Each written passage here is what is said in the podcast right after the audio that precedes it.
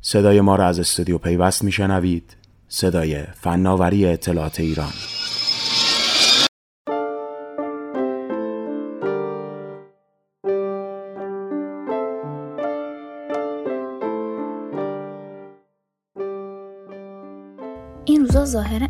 شبم واجب تر شده.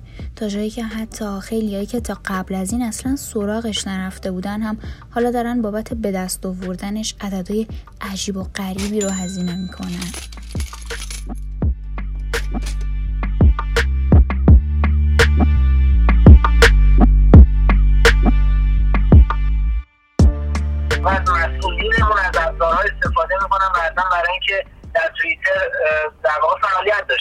ممکنه کار هم بکنن و یعنی کار اصلیشون رو هم انجام بدن. ولی در عین حال بد افزار هم باشن. لزوما یک وی مساوی حتما با فیلتر نیست.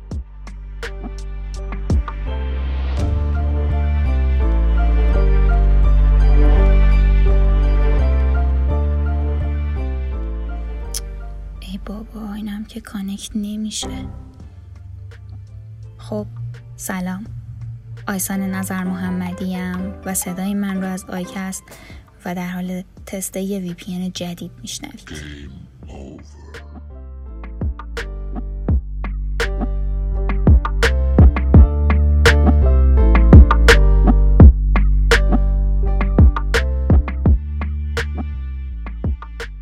این رو گفتم تا بگم تو شیشمین شماره از آیکست قراره با پوریا پورازم کارشناس امنیت سایبری درباره این نرم افزارها و ابزارهایی حرف بزنیم که این روزها مدام دانلود، نصب و حتی دست به دست میشن.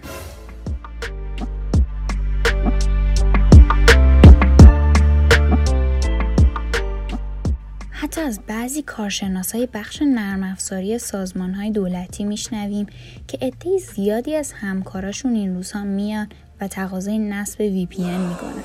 جوری که بخشی از کار روزانهشون به نصب وی پی برای کارمندا اختصاص پیدا کرده.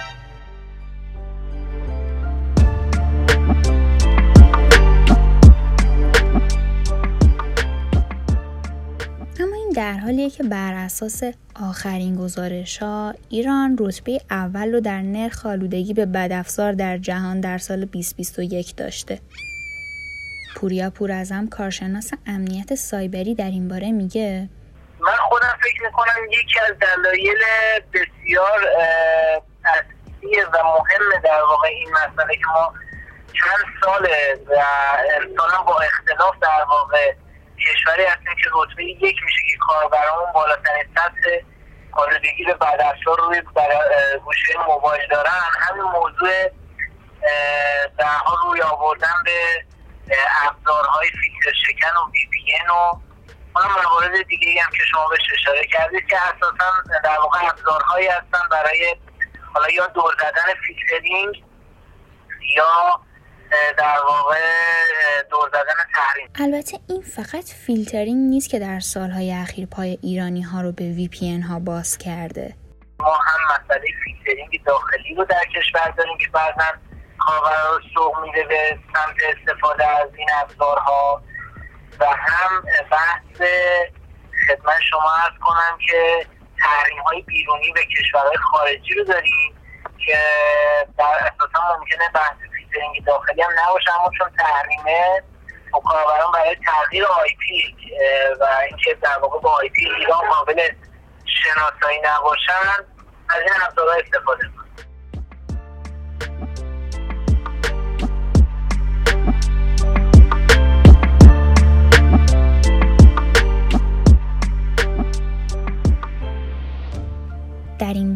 نباید از یاد برد.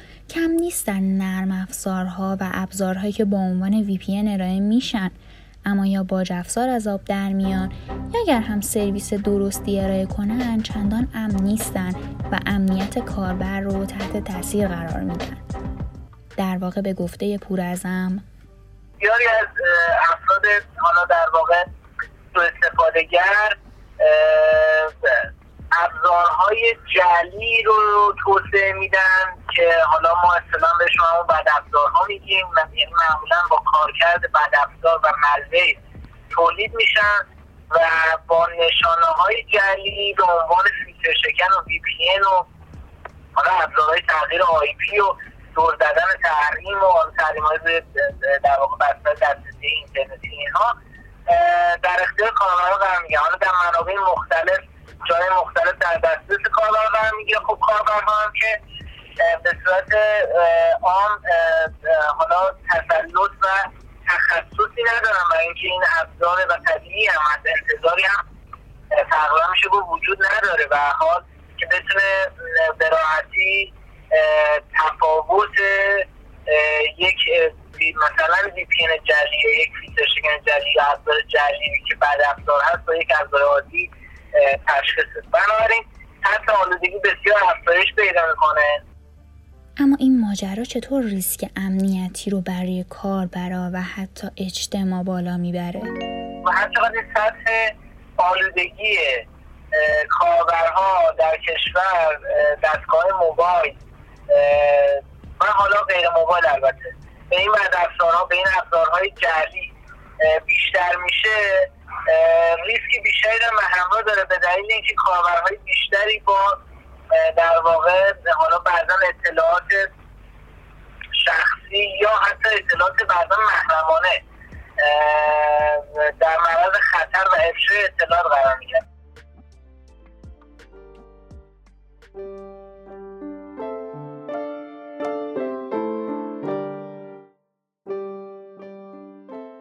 عمدی از کارمندان سازمان ها شرکت ها ارگان ها در حال بخوایم یا نخوایم باید این واقعیت بپذیریم که از این ابزارها استفاده می‌کنند ما حتی در واقع از مسئولینمون از ابزارها استفاده می‌کنن بعدا برای اینکه در توییتر در واقع فعالیت داشته باشم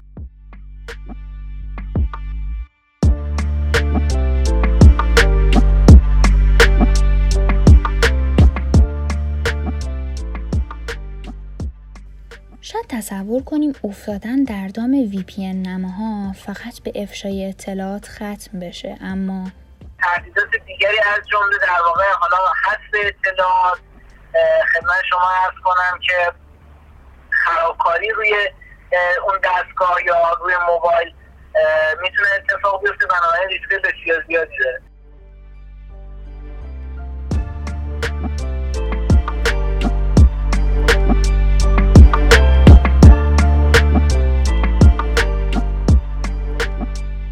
ولی ماجرا اونجایی حساس تر میشه که به نظر می‌رسه هر بار پای فیلترینگ بیشتر میاد وسط کاربرای ایرانی یک لایه تو این فضا عمیقتر میشن.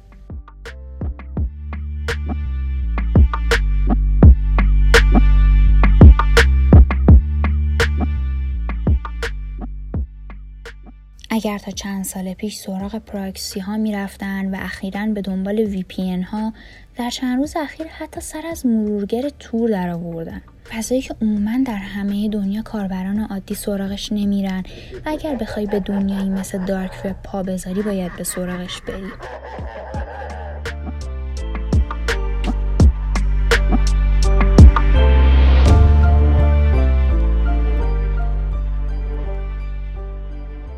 حتی وی پی هایی که کار می‌کنن هم انگار لزوما خیلی قابل اعتماد نیستن.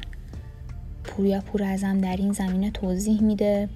ابزارهای آلوده و بدافزار با که به عنوان فیلتر شکن و ممکنه کار هم بکنن و یعنی کار اصلیشون رو هم انجام بدن.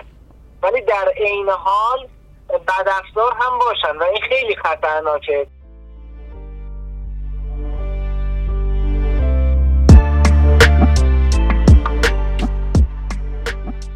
خب حالا با چنین شرایطی امنیتمون رو چطور تامین کنیم؟ حداقلش اینه که یه تحقیقی در مورد اون ابزاره بکنیم ببینیم ما به حال به این سطح ابزارها و با این موضوعیت هم باز هم ابزارهای در واقع خوب و بد حالا خوب و بد نداریم. ابزارهای امن و ناامن هم داریم. یعنی واقعا میشه تفکیک کرد میشه در واقع یه سرچی در اینترنت انجام دادش. هر ابزاری بهمون معرفی میشه رو نصب نکنیم. حداقلش اینه که میگم یک تحقیق ساده ای توی اینترنت یا با یک سرچ ساده ای توی اینترنت ببینیم این ابزار اساسا حداقل اسمش چقدر به عنوان یه ابزار معتبر شناخته میشه یا اصلا همچین اسمی ابزاری به این اسم وجود خارجی نداره یا در واقع خیلی ما اطلاعاتی ازش نمی‌دونیم اگه خیلی اطلاعاتی ازش پیدا نکنیم یا در واقع اطلاعات منفی راجع بهش وجود داشته باشه مشخصا به نظر من حتی اگه بد افزار نباشه و آلودم نباشه کاربرا باید در واقع این ریسک رو نکنن که اون ابزار رو نصب بکنن یا ازش استفاده بکنن.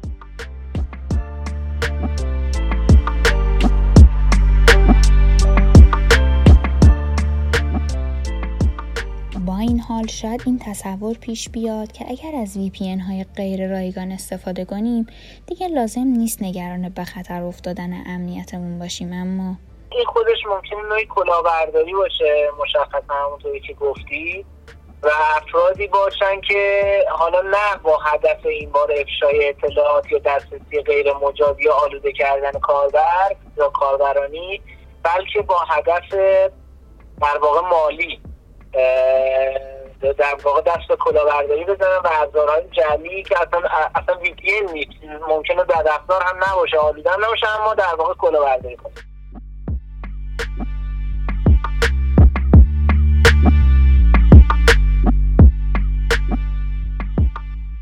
این کارشناس امنیت سایبری در پایان هم یادآوری می‌کنه که باید بپذیریم که لزوما یک VPN مساوی حتما با فیلتر نیست با مفهوم اساسی و اصلی و تخصصیش در دنیا. بسیاری از کشورهای دنیا که مسئله فیلترینگ یا تحریم دسترسی به منابع اینترنتی ندارن کاربران از VPN استفاده می‌کنن ما از VPN هایی که پولی هستش و هزینه بابتش میدن.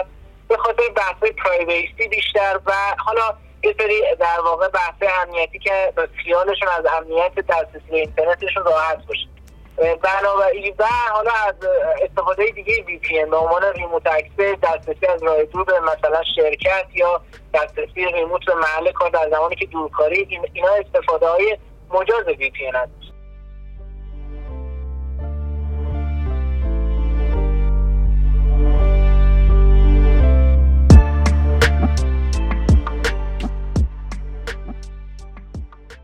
بعد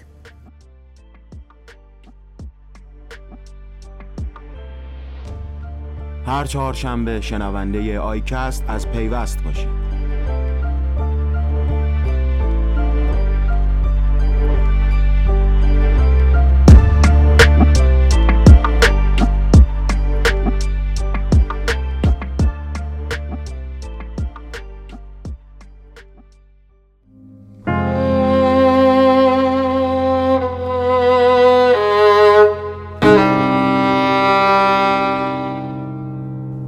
پیوست رسانه راهبردی فناوری اطلاعات و ارتباطات ایران.